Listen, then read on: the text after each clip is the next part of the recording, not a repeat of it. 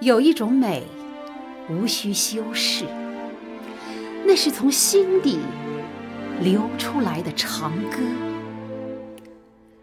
河畔滩头，关关雎鸠的鸣唱声里，我们听见了窈窕淑女、君子好逑的爱情箴言。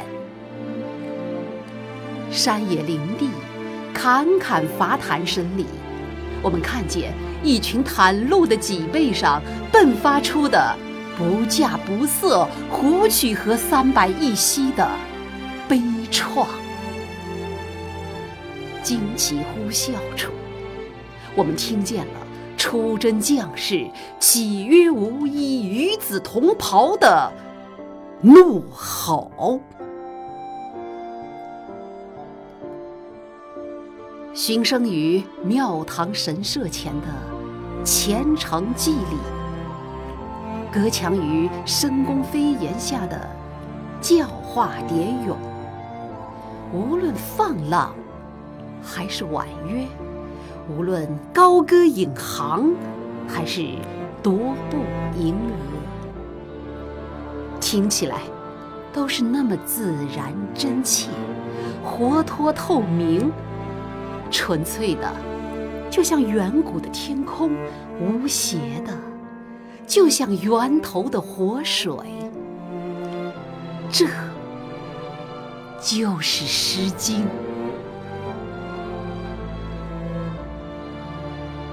有一种美，不会凋谢，那是盛开在一个民族血脉上的鲜花。三千多年前。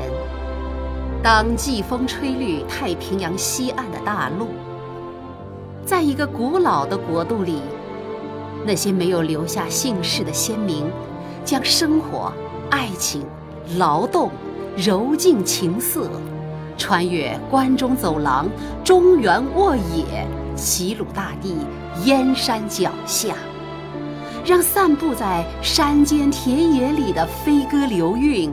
蔓延成一条生生不息的歌的长河，这就是《诗经》。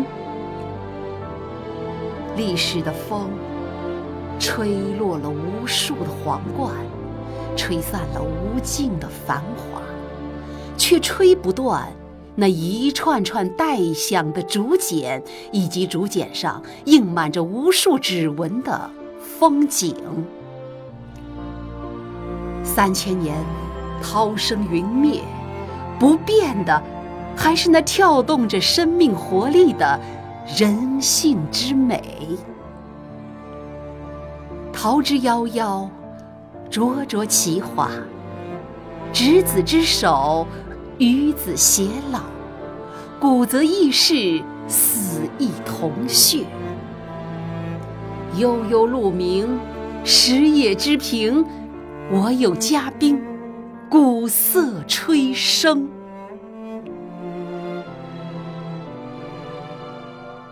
这无以伦比的东方之美呀！美的河流，美的田野，美的天空，美的云彩，更有美的人，美的情操，美的节奏，美的律动。在人类所有关于美的描绘中，《诗经》是最美的容颜。来吧，让我们循着鲜明的歌唱，去无限的接近浩瀚的文化长空。来吧，让我们沿着诗三百的诗行，去踏青，去漂流，去追寻。去拾起尘封记忆中的永远的歌，哦，美哉，《诗经》。